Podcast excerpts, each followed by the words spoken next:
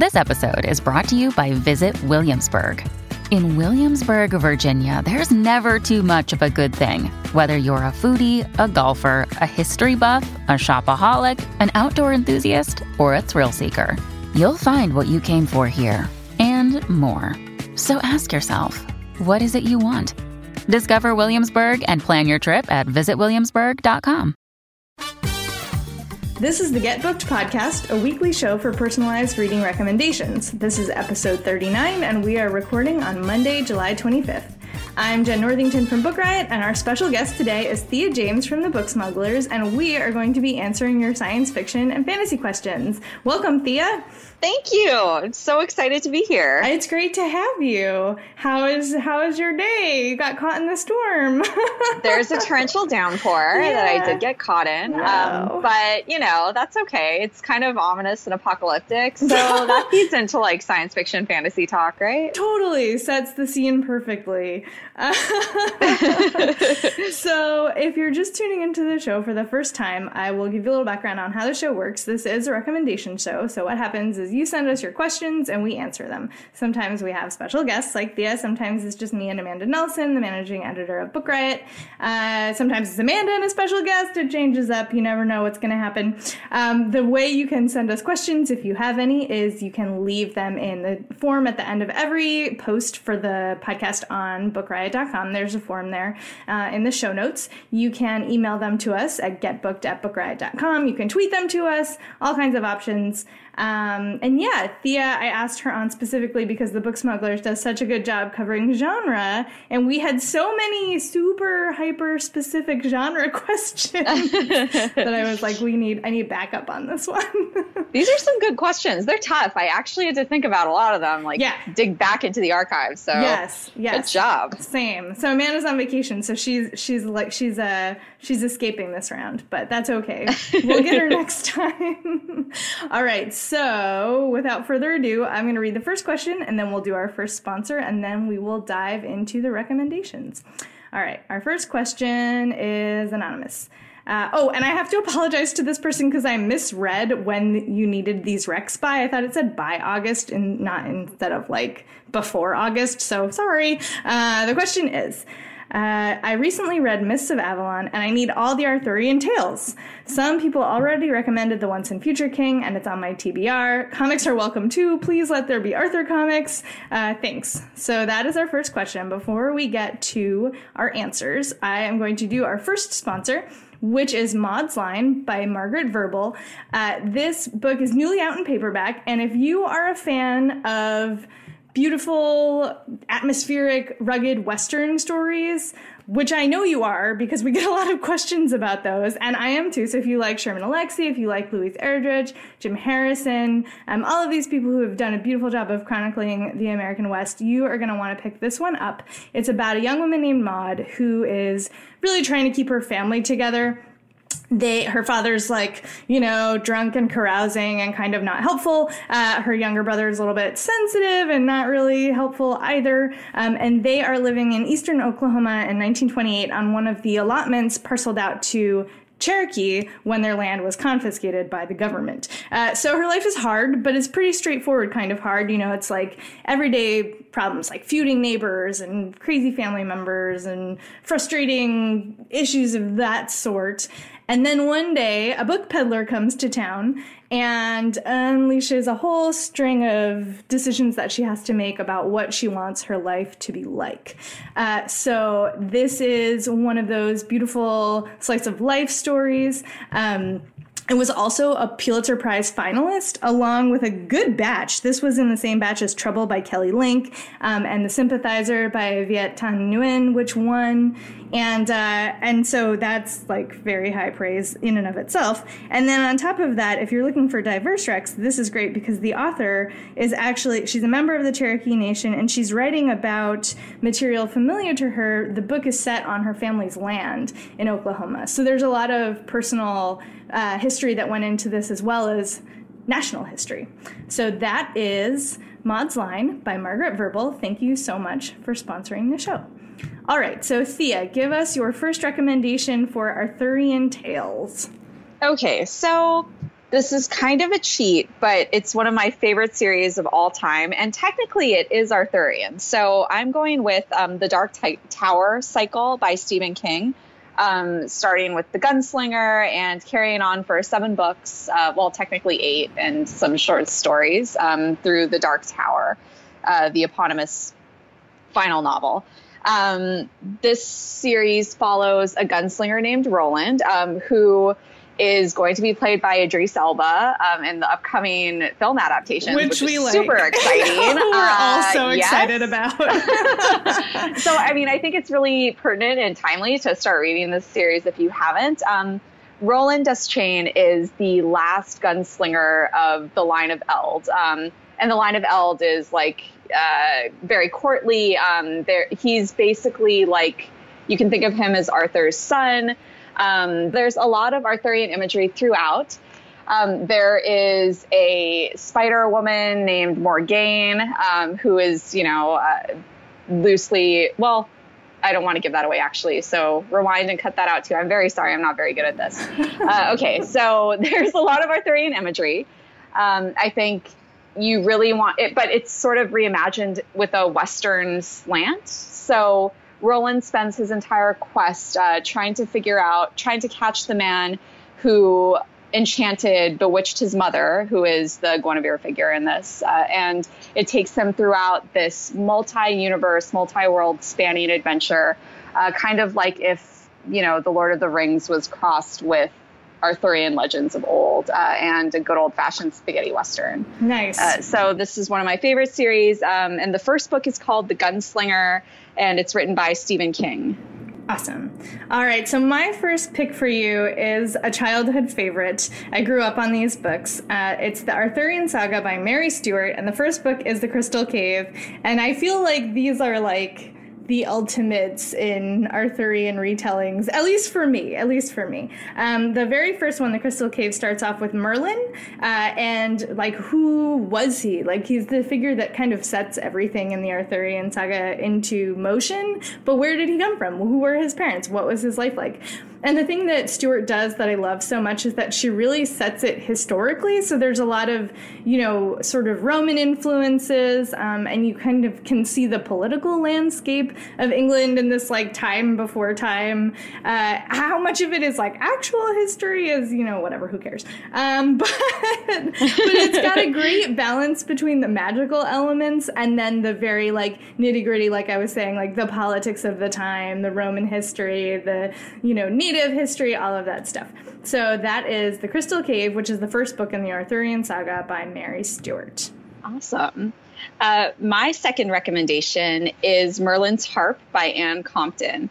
This is actually an older title. Uh, I believe it came out first. Um, gosh, I don't know. I'd have to look it up. But I know it was recently repackaged in 2010 by Sourcebooks and it's told from the perspective. It's it's another very feminist retelling of the uh, of the of the entire Arthurian sort of canon. Um, it's told from the perspective of Nivienne, who is the daughter of the Lady of the Lake. Um, her people are the Fae, and they're the fairy folk, and they sort of you know try to abstain from uh, the the world of men with all of their war and their blood and their violence. Uh, and so um, King Arthur, there's well, I, sorry again, I don't want to spoil things. So I need to get better at that.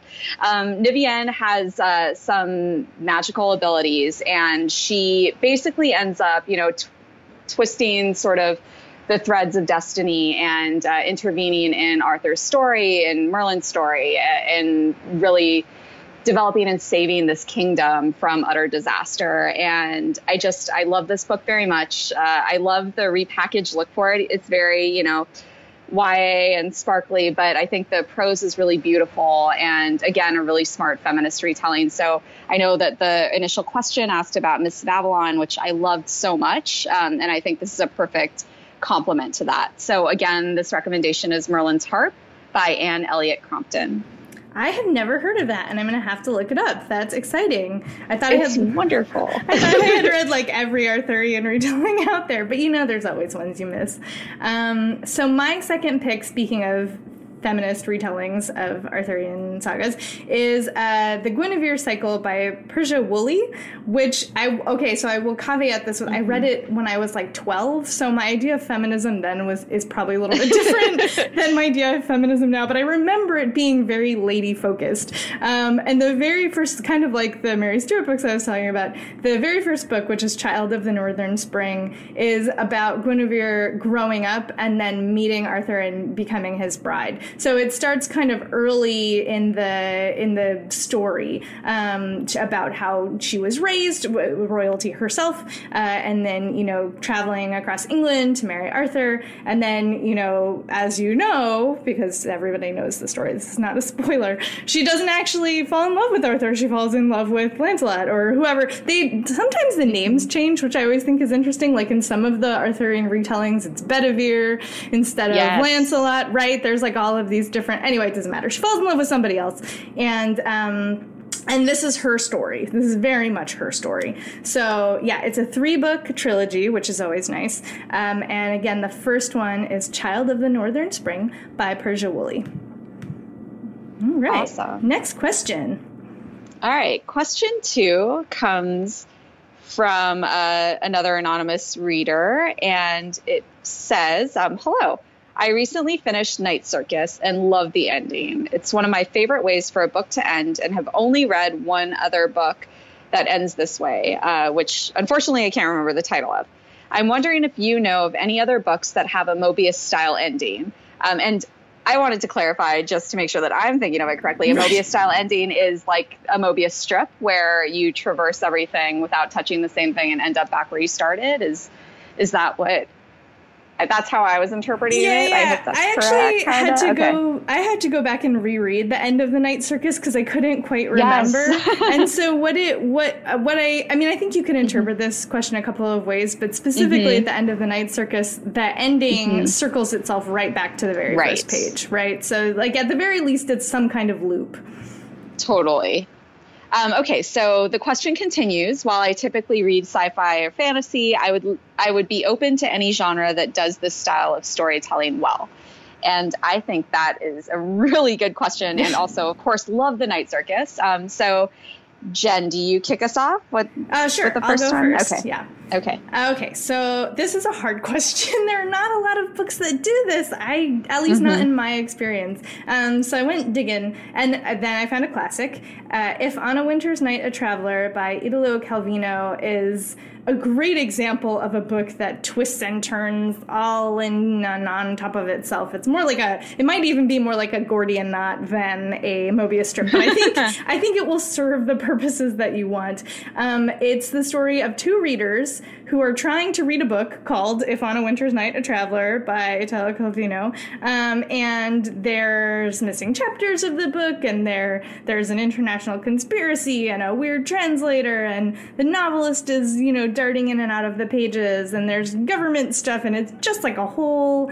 They call it a labyrinth in one of the reviews, and I think that's very accurate. It's a very labyrinthine kind of book. I will say it's it's not an easy read, but I think it's a really rewarding one if you like like books that are also a puzzle in and of themselves. And he's an amazing writer. I mean, he's just an amazing writer. So that's If on a Winter's Night, a Traveler by Italo Calvino. I'm probably saying his name wrong. Apologies. um, my first recommendation is called Midwinter Blood by Marcus Sedgwick. Um, I believe this book actually won the Printz Honor um, recently. And Marcus Sedgwick is one of those authors who I basically love anything that he writes. Um, Midwinter Blood is the story of a pair of lovers who, like in the Night Circus, um, fall in love against, you know, complete horrible odds that are stacked against them. Um, and it also tells their story throughout seven different parts. Uh, through different phases of the moon. So there's like the flower moon, the harvest moon, the hunter's moon, the blood moon. Um, it tells the story of these two lovers, or souls rather, who keep searching for each other and ending almost always in tragedy. Uh, so, what I love so much about this story is, or this series of stories, is that romantic love takes so many different forms. Uh, in one point, it's a mother and a child, or you know, it's siblings, it's you know, star-crossed lovers. It's it's not always what you think it would be. And Marcus Sedgwick's prose again is just beautiful, like really, really lyrical, beautiful writing. Um, it's kind of like The Wicker Man. Uh, I don't know if anyone's seen that horror movie, but it's it sort of has that feel um, set on this very isolated island uh, where these where these two souls keep trying to find each other. Um, and it has a very satisfying ending, which I will not spoil, uh, but I think does satisfy the criteria. So again, this is Midwinter Blood by Marcus Sedgwick. Awesome. My second book is not well, it is kind of sci-fi because there's time travel. Okay, mm-hmm. so my second book is Long Division by Kiese Laymon, um, and this is a debut novel that I was lucky enough to hear him read from once. He's an amazing reader. If you ever get a chance to go to one of his readings, I highly recommend it. Um, it's it's two stories. So the one story is about a 14-year-old named City Coldson who breaks down during a nationally televised like trivia slash quiz contest and becomes an overnight YouTube celebrity celebrity. Um, and then he's like in the aftermath, he's sent to stay with his grandmother in this tiny community called Melahatchie. And recently, in this community, a young girl has disappeared. Um, before he gets there, he's given this weird book that doesn't have an author, and it's called Long Division. See what I'm doing here? It's like a book inside of a book. Um, and in in the book is also a character named City Coldson who's traveling into the from 1985, who's traveling into the future, and then also back to the past. And the book kind of winds in and all over and around itself. Um, and Lyman Laymon is a really interesting writer. There's a lot of like cool sort of rambly stream of consciousness passages in this book that I really enjoyed. It's very different from the Night Circus. Like it, it basically has nothing else in common, I will say, um, except for that the structure is twisty turny and really kind of has a book within a book. Um, but that being said, I still think this is a great read. So that is Long Division by Kiese Laymon. That sounds awesome, and I think I need to read it. Yes, so. yes. Um, my next recommendation digs way back into my middle school archives, but I think also satisfies the criteria. Um, it's called The Starlight Crystal by Christopher Pike. So when I was a kid, I like loved Christopher Pike. I still have my tattered collection with like the covers kind of torn off and the wonderful like retro 90s like scary font um, and you know neon colors awesome. and the starlight I, I, mean i forced my mom never to throw those things away so um, the starlight crystal was actually one of the first books that i got in trouble for reading like way too late under the covers my mom came in and was like what are you doing time to go to sleep you have to go to school tomorrow so um, it's that good. And I have recently reread it, and I still think that it stands the test of time. Of course, I have Christopher Pike tinted glasses, so you know, take that with a grain of salt. Um, but the Starlight Crystal tells the story of a young woman named Paige who is 18, and she is given the chance of a lifetime to uh, join the crew of a spaceship slash time traveling spaceship um, that is going to circle the solar system and study all of the things that happen um, on Earth throughout two centuries.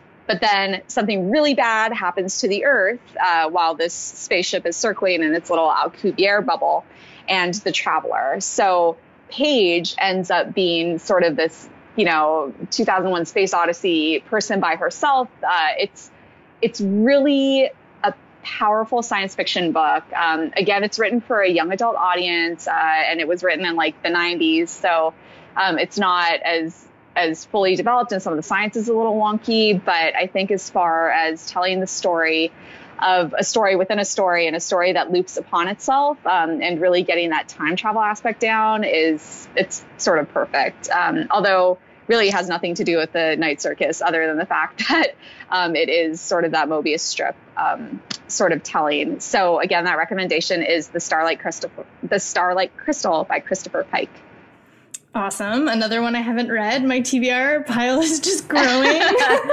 yes. growing and growing. Okay, question three is signed Looking for Mutual Book Love, which is adorable. Uh, the question is My hubby and I are so alike it's annoying to others, not us, except when it comes to books. He is a total history and nonfiction fan, and I love fiction, especially literary fiction and sci fi. I would really like it if we could read at least one book that we both enjoyed. In the past, he's enjoyed Harry Turtledove's books. I find those okay, but I'm hoping for something we both have actual enthusiasm over. Oh boy, this is another good one. Uh, Thea, why don't you go first? Okay, so my first recommendation is one of my absolute top 10 favorite books of last year um, The Traitor Baru Cormorant by Seth Dickinson. So imagine uh, Guns and Steel, Guns, Germs and Steel, and that sort of cross pollinated with Game of Thrones. I know that's such a like a marketing heavy thing. And that's, that's totally great, what though. they build it as, but that is 100% what this book is. So Baru Cormorant is, you know, she's a young girl. She's only like seven years old when this um, different sort of empire comes and colonizes her home. And they bring their ships and their paper currency, and they, you know, they sort of swoop in and they totally, you know, sort of industrialize uh, and absorb this small colony. Now, young Baru, she um, she's already like a very smart young girl, and she grows up to learn and to become. Um, she wants to beat the system by becoming a part of the system, and she becomes not only like a member of the empire, but she becomes like the best tax agent that they have. And this is a sexy book and a really smart book about economics and trade and tariffs and history, um, but all reimagined through a sort of Game of Thrones style fantasy world. Um, there isn't a lot of, you know, magic that happens here, but it is a fictional land. Um, it really takes a close look at um, issues of, you know, um, gender, sexual identity. Um, it, it takes a look at colonization, imperialism. it's really just a fantastic super well researched, um, beautifully written, and beautifully told book. And I cannot recommend it highly enough. I know there's a lot of controversy about it, and I completely understand and respect other people's points of view. Um, but for me, this book was brilliant. Um, and I think that if you're a history nerd and a nonfiction nerd and a literary fiction fan and a science fiction slash fantasy fan, this is sort of the perfect book for you to read together.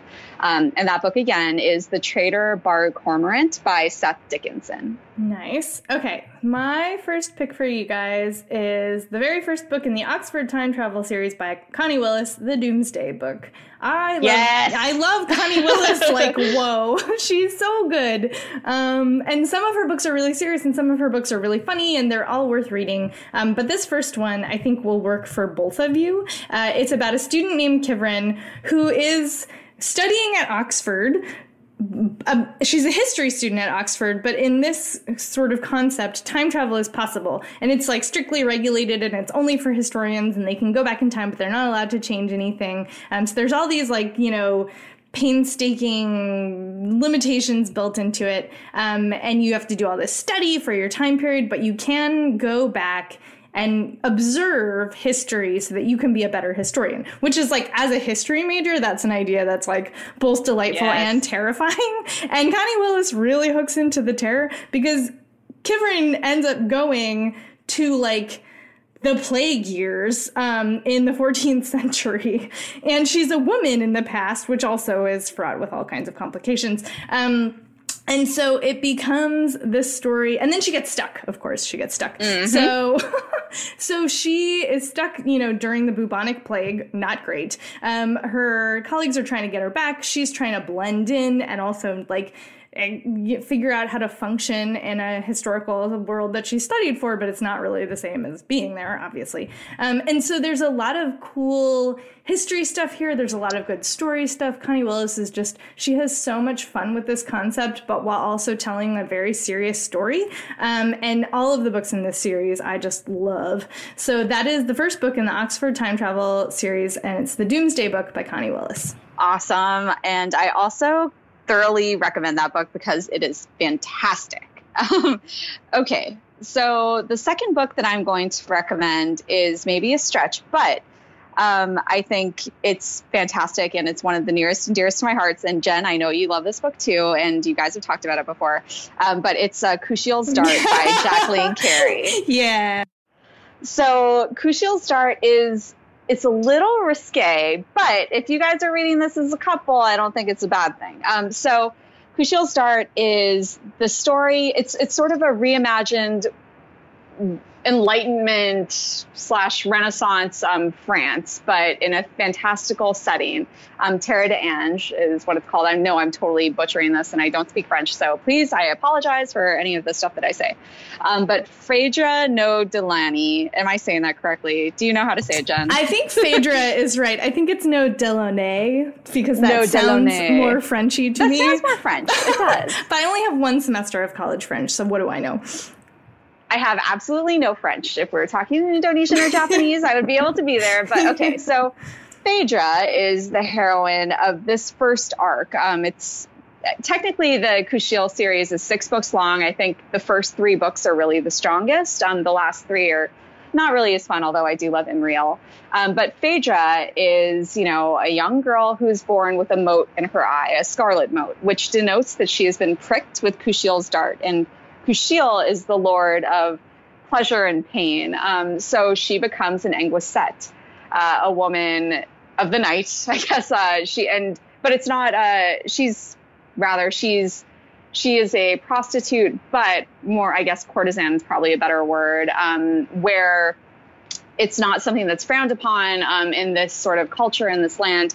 Um, she is actually given power because she's able to uh, she's able to carry out these different machinations um, through the courts, through different powerful people, um, and serve her country as a spy, as a you know um, lady in her own right, um, and and really help her country pull through these very difficult war torn things that are happening. Um, so this book touches on history. It touches on um, romance. It's very, it's a beautiful fantasy novel that does have magic involved. Um, there are different gods, um, and Phaedra is just a heroine for the ages, I think. And her and Joscelin are kind of two perfect people, and uh, among my favorite like couples in all of literature. So I, I think if you like Game of Thrones.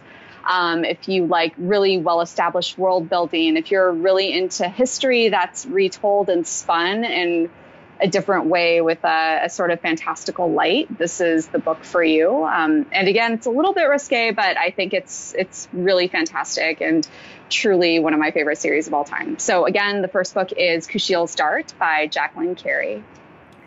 All right. My second pick for you two is The Amazing Adventures of Cavalier and Clay by Michael Chabon. This book, I like don't even know how to talk about it with getting all tongue tied. Um, so I will try to be very straightforward about it. Uh, it follows the lives of two cousins, uh, Joe Cavalier, who is a young Jewish man who escapes from Prague during the Nazi invasion. So it all takes place starting around World War II. Um, and he lands in New York City and he moves in with his uh, cousin. Um, they're sharing a room in the family home. And Sammy, who is like Brooklyn born and raised, uh, wants to make comics. And it turns out that, you know, Joe can draw. He's been classically trained um, and he is a great artist. And so Joe and Sammy create The Escapist, The Monitor, all of these other superheroes. Uh, and it's about their lives kind of both before that meeting and after that meeting. And what Chabon does here is he takes an amazing piece of cultural history uh, because the rise of comic books he he really is sort of you know basing it on actual people and actual events but with a fictional spin and so a lot of the things that joe and sammy go through are pretty true reflections of what actually happened um, to comics as a medium, as a genre, um, all of the crazy uh, stuff that occurred during the House Un-American Activities uh, Committee investigations. Um, and there's amazing, there's like a touch of magical realism, I want to say. Um, there's mm-hmm. a golem from Prague, and there's all of these beautiful sequences where you kind of get into the comics themselves. So it's just, I feel like there's a lot to love here here, both from the history angle and from the fiction angle. Uh, and and it would be really there's a lot of scholarship out there about what he like the real life materials that he's drawing from. So once you get into the story, and if you want to like do more research on the actual history angle, you can do that too, uh, which might appeal to your husband. So that is the amazing adventures of Cavalier and Clay. It like won a Pulitzer Prize. Like it's a really, it's a really it's a big deal. It's a kind of a big deal. It's such a good book. I didn't read it until I was in my late twenties, early thirties. Um, it's been out for a while, uh, but it's so, just oh, it's so good. It's, it's so, good. good. I haven't read it, so and I know that's like a huge gaping gap, like book nerd. I don't know canon, I guess. So I really need to get on it. Um, I think but, you'll love yes. it. I do think you'll love it. Yay! Awesome. Okay, so the next question um, comes from Rachel, and it asks about. Um, okay, uh, it, it, reads as part of the pop, Su- pop sugar challenge this year my book from at least 100 years ago is on the origin of the species which has sat on my shelf for literally years waiting for me to get to it i'm a biology nerd props and i love natural history but i'm also a sucker for good fantasy novels i've been obsessed with a problematic obsessed to a problematic level uh, for the last few years with marie brennan's a natural history of dragons and uh, am rereading the series because I just started the new one, and she keeps referring to things that happened earlier in the series, and I don't remember. Um, but you know, you need to go back and read that, and I totally understand that happens to me all the time. Um, what I'm looking for are fantasy books with a grounding in biology or natural history. Think Fantastic Beasts and where to find them, but a real book with a plot or Discworld, but instead of lots of physics jokes, biology or natural history jokes. Um, the Lady Trent books I mentioned above aren't funny, but are fairly thoughtful and investigate ideas of evolution and taxonomy, and I find that really absorbing. So that's the question. Jenn, what's your first rec? God, this question was so hard. it was. It's such a good one, though. Um, it really is. Yeah. So okay. So my first pick for Rachel is Dragon's Dawn, which is this is a little complicated because technically, in, in, terms of publication years, it's number nine in the Dragon Riders of Pern series by Anne McCaffrey, but it actually comes before all of the other ones. It's technically a prequel. Yeah. So, like, within the story chronology, and I feel like if you're reading it from the first published one, it's kind of spoilery, but whatever, it doesn't matter. Okay, so let me describe this book to you. Um, it is about a mission to outer space. There's a colonist ship heading to a planet called Pern that has been sort of scouted by a bunch of um, surveyors and biologists and whatnot, uh, scientists who have decided that this is a planet that could potentially support human life. And like Earth is out of resources, and so we have to colonize other planets. Like, you know the story. So the colonists land, and then this like par- what they thought was a paradise turns into just a hell place because horrible devouring things called that they call threads are falling from the sky and like eating through their livestock and their children and their houses, and only some materials can resist them. And they don't appear to be like sentient, but it's hard to say because they are kind of alive, and they don't know if it's like an alien attack or where they're coming from. And so the book is about the quest for the settlers who realize that they the only option is to stick it out. Like they can't go back, so they have to figure out how to survive on this planet. Um, and so bioengineering, like not to spoil anything, but you know the series is called Dragon's Dawn. Um, bioengineering plays a huge role in this. Um, and there's a lot of people in the books who are in the sciences. So there's like lots of talks about like surveying and geology and all different kinds of stuff that you would need if you were going to colonize a planet. Um, I love this series. It's a classic series. Uh, the rest of the books in the series do not. Well, it depends on which ones you read. There's like 30 books in this series, and some of them are more like biologically focused than others, but the whole series is really enjoyable. Um, and this book is actually my favorite of the whole series, if I'm being honest. I love the space colonist narrative, and I love the turn that McCaffrey gives it here. So that is Dragon's Dawn by Anne McCaffrey. Yes, and I love that book too, and wholeheartedly recommend it. Um, okay, so my first book that I'm recommending is called Zahrah the Windseeker by Nnedi Okorafor. And I, this is like a book that I read just a couple of years ago. And I kind of thought to myself, and I think I wrote it in my review, like, where was this book when I was a kid? I mean, because it was, it's eye opening, it's lush, it's imaginative, it's just wonderful on so many levels. Um, so this book is set in a world where um, some children are born with vines grown in their hair and they're called dada, or technically the locks are called dada locks.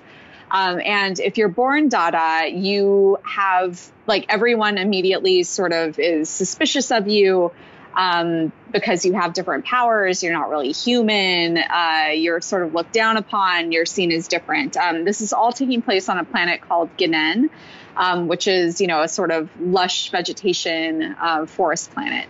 So this world is enormous, and humans only occupy a small part of it. So that's why there's this distrust of the Dada or anyone who is, you know, able to enter the greeny jungle where all of this magic, all of these monsters sort of reside.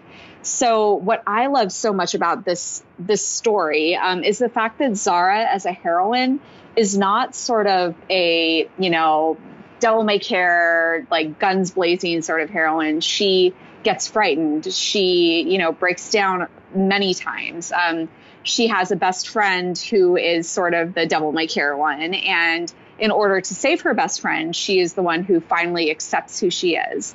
Um, so it's this path of self discovery, of, of, you know, self acceptance. Um, and all throughout, there are these different. I mean, it's it's a little bit of a stretch from uh, the Lady Trent novels, but there is uh, this focus on the biology of these different characters and the way that they grow.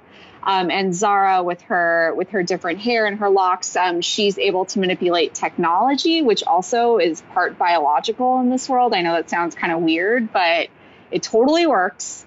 Um, and I think it's just really fascinating and different. Um, and also, if you haven't read Nnedi's work, um, she is just a wonderful author. So, again, this book is uh, Zahrah, the Windseeker by Nnedi Okorafor. Yeah, Amanda loves that book like whoa. Also, I have got to read it. I had not heard about it. I missed it somehow, and now it's like very high on my list. It's so so so good. Yeah, yeah. I, I mean, it sounds like it. Okay, so my second pick for this question is Annihilation by Jeff VanderMeer, which is the first book in the Southern Reach series, which is one of the weirdest series of books I have yes. ever read. Um, and it's not fantasy, but you mentioned that you might be open to like aliens, for example. And so I took that as license to go in a very weird direction. Um, but so the, the story of this book is that there is this region in Florida called Area X where nature has kind of reclaimed the land and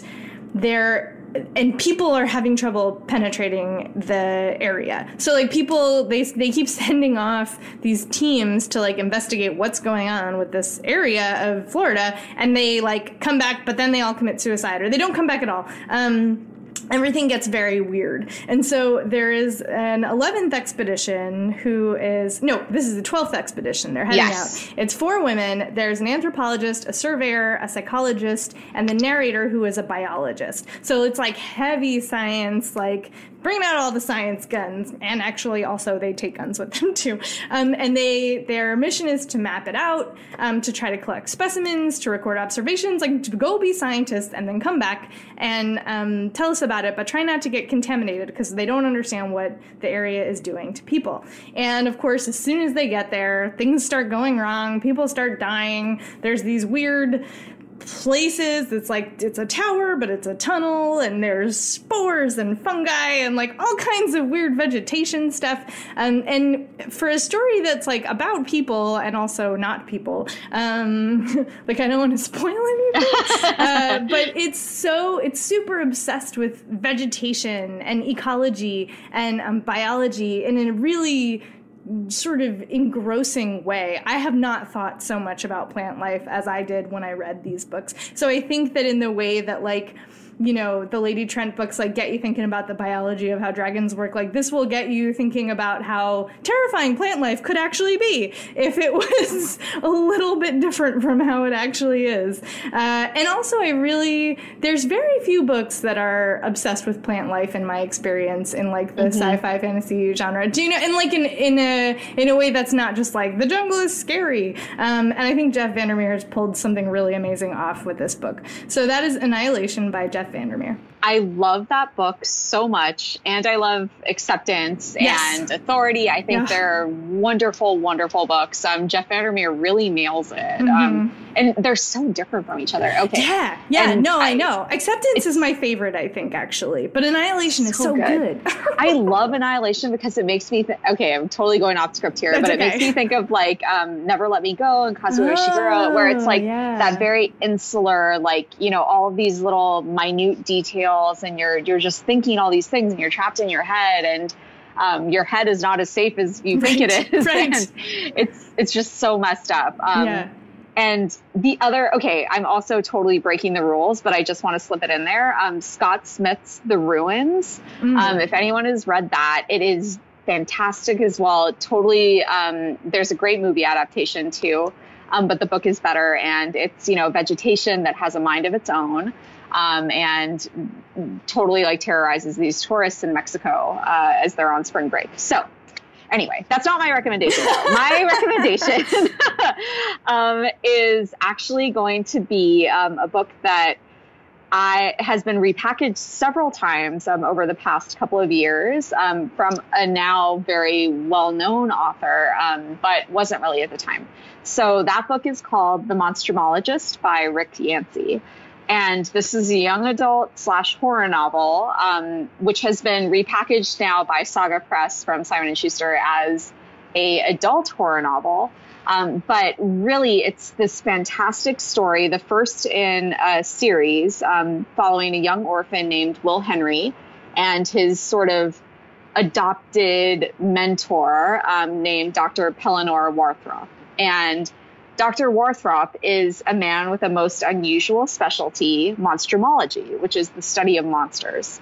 So he captures monsters, he fights them at night, he dissects them, um, and he puts himself and his young ward into very grave danger um, throughout the course of this series. In the first book, there are these like headless monsters with toothy bellies that rise from the dead and sort of terrorize this um, coastal, you know, East Coast town on the Cape, um, or not the Cape, but like, you know, small East Coast town.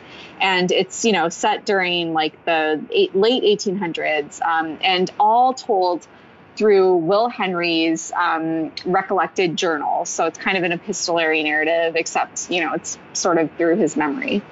And um, this, you know, small New England city of New Jerusalem um, has an abundance of monsters, a surfeit of monsters, and young Will Henry and the doctor, the brave doctor, um, fight them all together. And their relationship throughout the course of this series is just.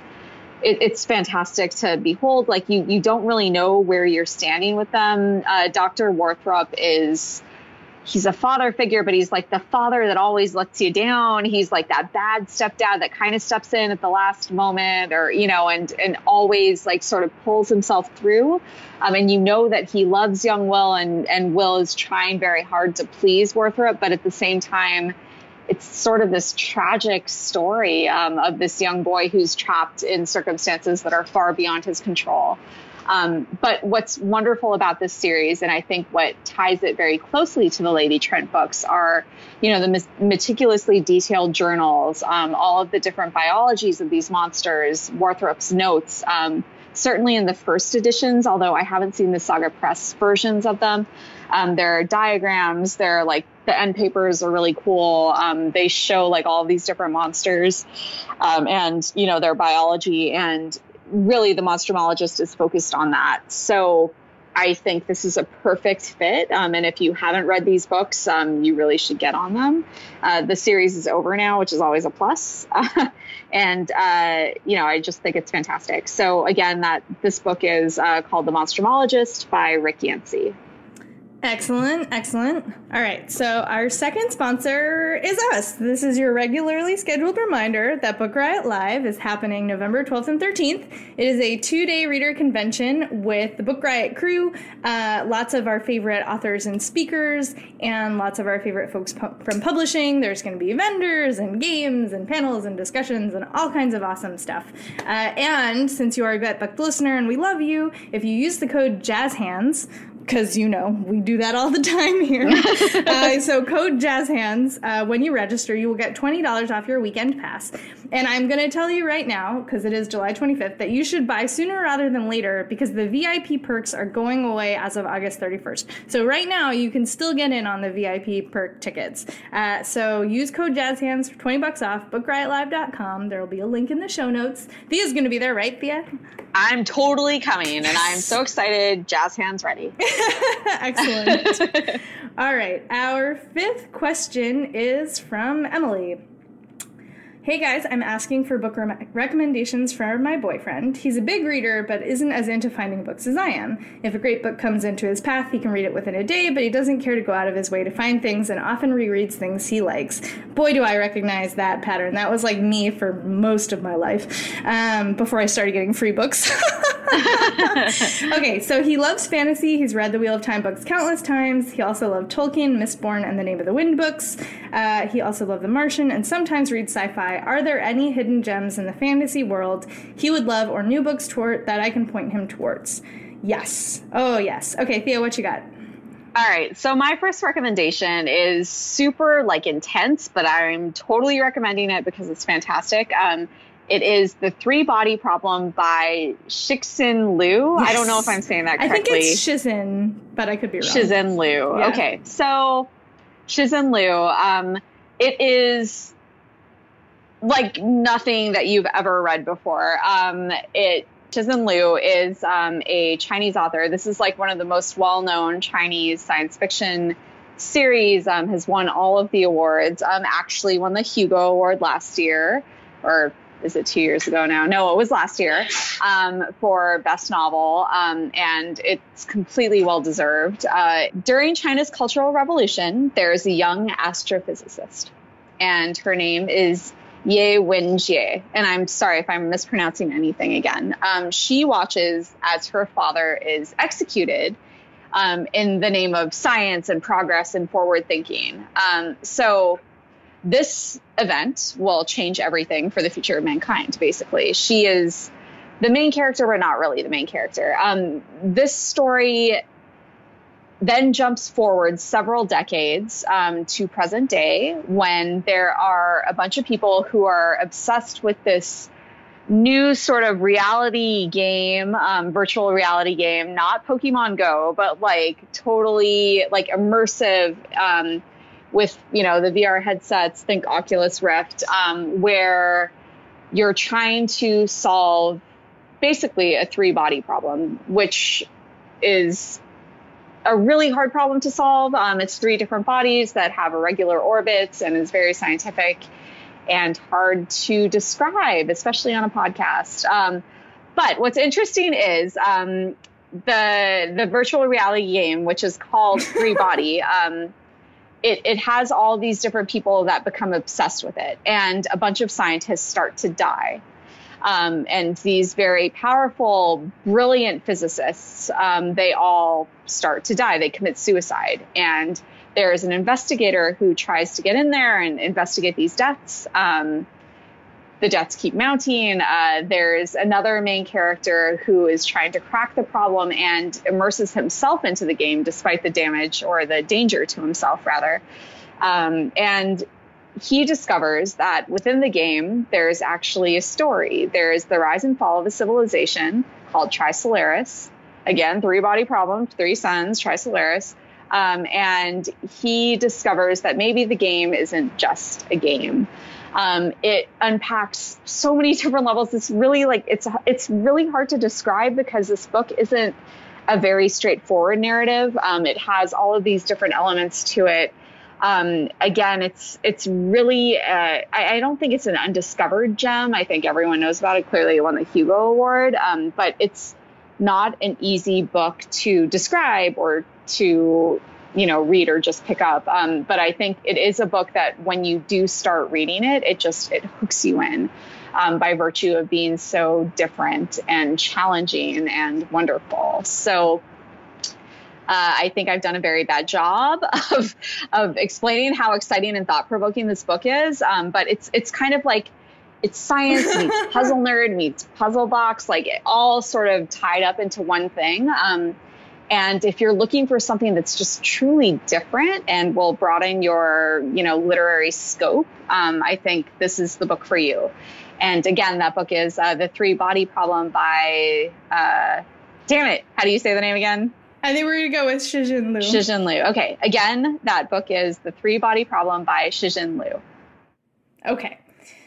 That book is great. I'm just going to say that book is great. Okay, uh, so my first pick for your boyfriend is one that I missed when it came out. It's only a couple years old, but I just completely didn't hear about it until I was in a bookstore in Chicago and got hand sold it, um, thanks to that bookstore. Uh, and you might be familiar with the author. Kameron Hurley has recently gotten a lot of attention for a nonfiction book about feminism, but this is one of her fantasy books. It is called The Mirror Empire, and it is the first book in the World Breaker saga and it is amazing. I am just newly obsessed with this series. It's great. It does some of the most innovative world building I have read in years. Like I really honestly, I mean aside from N.K. Jemisin, like it's hard for me to think of another person who's doing as many things with their world building as Hurley is doing here. So the basic sort of plot line is that all of all over the world um, in this world, which is a second world narrative, which means it's like a wholly, it's not a reimagined, you know, America or England or Africa or anything like that. It's just a completely new world. Um, sh- there are these weird invaders coming through, and uh, each of the different kingdoms is having trouble fighting them off and there's it's not just that the invaders are coming from like across the ocean. They're actually coming from a different dimension. And one of the most unnerving things about this is that they're coming from a dim- dimension that is just a different version of the world as it is. So they're familiar in ways that are disturbing. They're unfamiliar ways they're unfamiliar in ways that are terrifying. Um, and all of these different characters from all of these different nation country cultures in the book uh, are trying to figure out like who to ally with, how do they fight it, do they join the new invaders, like how do you deal with this menace? Um, there's really cool magic in here. There's amazing fight sequences. There's really cool politics if you like that like Game of Thrones style political maneuvering. There's a ton of that in here too. There's a lot of really great characters, all of whose names I have immediately forgotten because I'm terrible at remembering fantasy names. Um, but I just am like completely obsessed with this series now. I just just I, it's it's like hard for me to talk about because it is so unusual like the cultures that she's created and the the um the different countries and how they live. It's so original. Um, and i picked this one in particular because the wheel of time like the way i'm describing this the mirror empire to people is if the left hand of darkness by ursula le guin had a had like a one night stand with the wheel of time and made an awesome baby that would be this book. Yes. There's like yeah, it's so there's like multiple genders, there's all these different cultures clashing, like there's and combining, there's all of these different like magic things going on. It's just bonkers in the best possible way. Um, and I think everybody needs to read it immediately, but particularly your boyfriend, he's gonna love it. Uh, so that is The Mirror Empire by Kameron Hurley. Okay. I, am pretty proud of that like pitch that I developed. I, I, think that was a fantastic pitch, and you really nailed all of the wonderful things that are wonderful about that book. Um, okay, so my second re- second recommendation is The Goblin Emperor. Um, and this is a fantasy novel. Oh, sorry, that's The Goblin Emperor by Katherine Addison. This is a hopeful optimistic fantasy novel in a sea of grim, dark, terrible things, people doing terrible things to terrible people, um, sort of genre, right? So, yep. I mean, it, it, does the grim, dark thing it's does true. like sort of weigh on you after a while. Um, and I mean, this is not like a super lighthearted book where everything's roses and ponies and unicorns. Um, this is a story about the youngest half goblin son who has lived like you know, he's been exiled by his father, by the court, by, you know, everyone who is anyone in this kingdom. Um, and he's, you know, sort of the bastard child that no one really cares about. Uh, but then when his father dies and his three brothers die, um, they're killed in a quote unquote accident. Um, this youngest son, Maia, has no choice um, but to take his place as the reigning emperor. It is as Anna would say, the remedy to soothe ailing souls. It's the story of this young half goblin son who learns, um, who is thrust into this impossible position um, to become the emperor of this empire and learns um, on the job who to trust, who not to trust, um, how to rule, and how to how to be the best ruler and that he can be, even though he's spent his entire life ostracized and, you know, has nothing else going for him, um, how to become the best leader that he can be. So this is it's a beautiful book. Um, it covers politics, it covers economics, it, cover, it covers social mores, um, it's you know this this small character thrown into a big world, um, and he grows as a part of being thrown into that big world. And there's a romance angle. There's you know that wonderful economic angle. There's that wonderful socio-political angle as well. Um, goblins are sort of looked down upon by everyone else. Um, and really there, it's also kind of steampunky with like its technology and everything that's happening in the world it's it's just really a wonderful wonderful wonderful book um, it's the kind of fantasy that is quiet and reflective and much more like character focused than story focused and i think that that is you know a, it's kind of a nice thing to read it's a change um, from the norm and I, I really just loved it it made my top 10 of uh, I think two years ago. I think it's a fantastic book. Um, I really, really, really recommend it. So that book again is The Goblin Emperor by Katherine Addison. All right, my second pick for this question is David Anthony Durham's Acacia series, which I so I yeah, grimdark is a real thing, um, and it can be very satisfying. But it can uh, be. It can be, um, Acacia is kind of, I don't know that it's solid grimdark. Anyway, okay. It is sort of like if you had Game of Thrones, but you took out all of the, because what George R. R. Martin is doing is he built that on the War of the Roses, right? Like he yeah. built it very specifically around English history, medieval history. So, um, War the Acacia series is a throne narrative. There's a throne in question. There's a bunch of people warring for it. There's different contenders to the throne. There's different, you know, parties and but it's much broader in scope. It's truly international um, unlike the game of thrones series. And it's kind of it doesn't have to mess with all that medieval history stuff. So it's lacking it's certainly violent. I'm not going to say it's not violent but it doesn't have the gendered violence in the same way that the game of thrones was. So if you if any of you out there struggled with that um, this series i highly recommend if you still like the idea of a very hyper political fantasy series. So it starts off with uh, Leodan Akaran, who is the ruler of the known world, capital N, capital W. Um, and they've been the rulers forever, and people tithe to them, and everything is relatively peaceful. And then he gets killed by an assassin, like you do.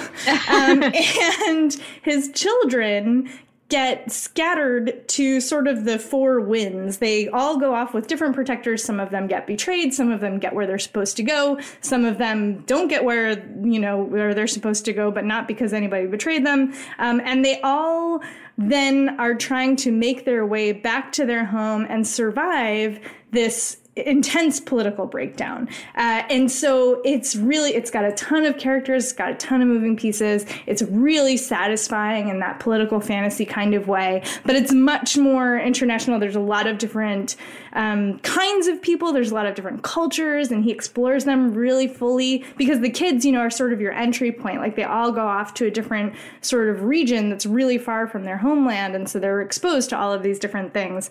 Um, there's badass girls, there's really great guy characters. Like they're just everything that you could want.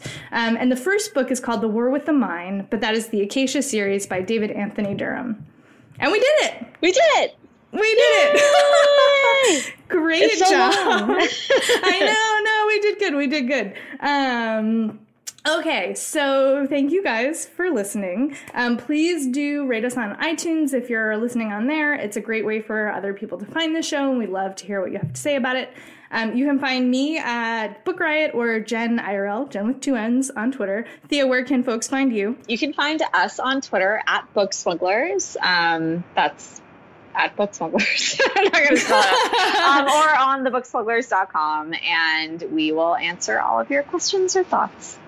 And you guys are not just a review site, you're also a publisher, right? We are a publisher. We publish lots of different things um, short stories, nonfiction, um, as well as novels now. So check us awesome. out. Yeah. Well, thank you so much, Thea, for joining us.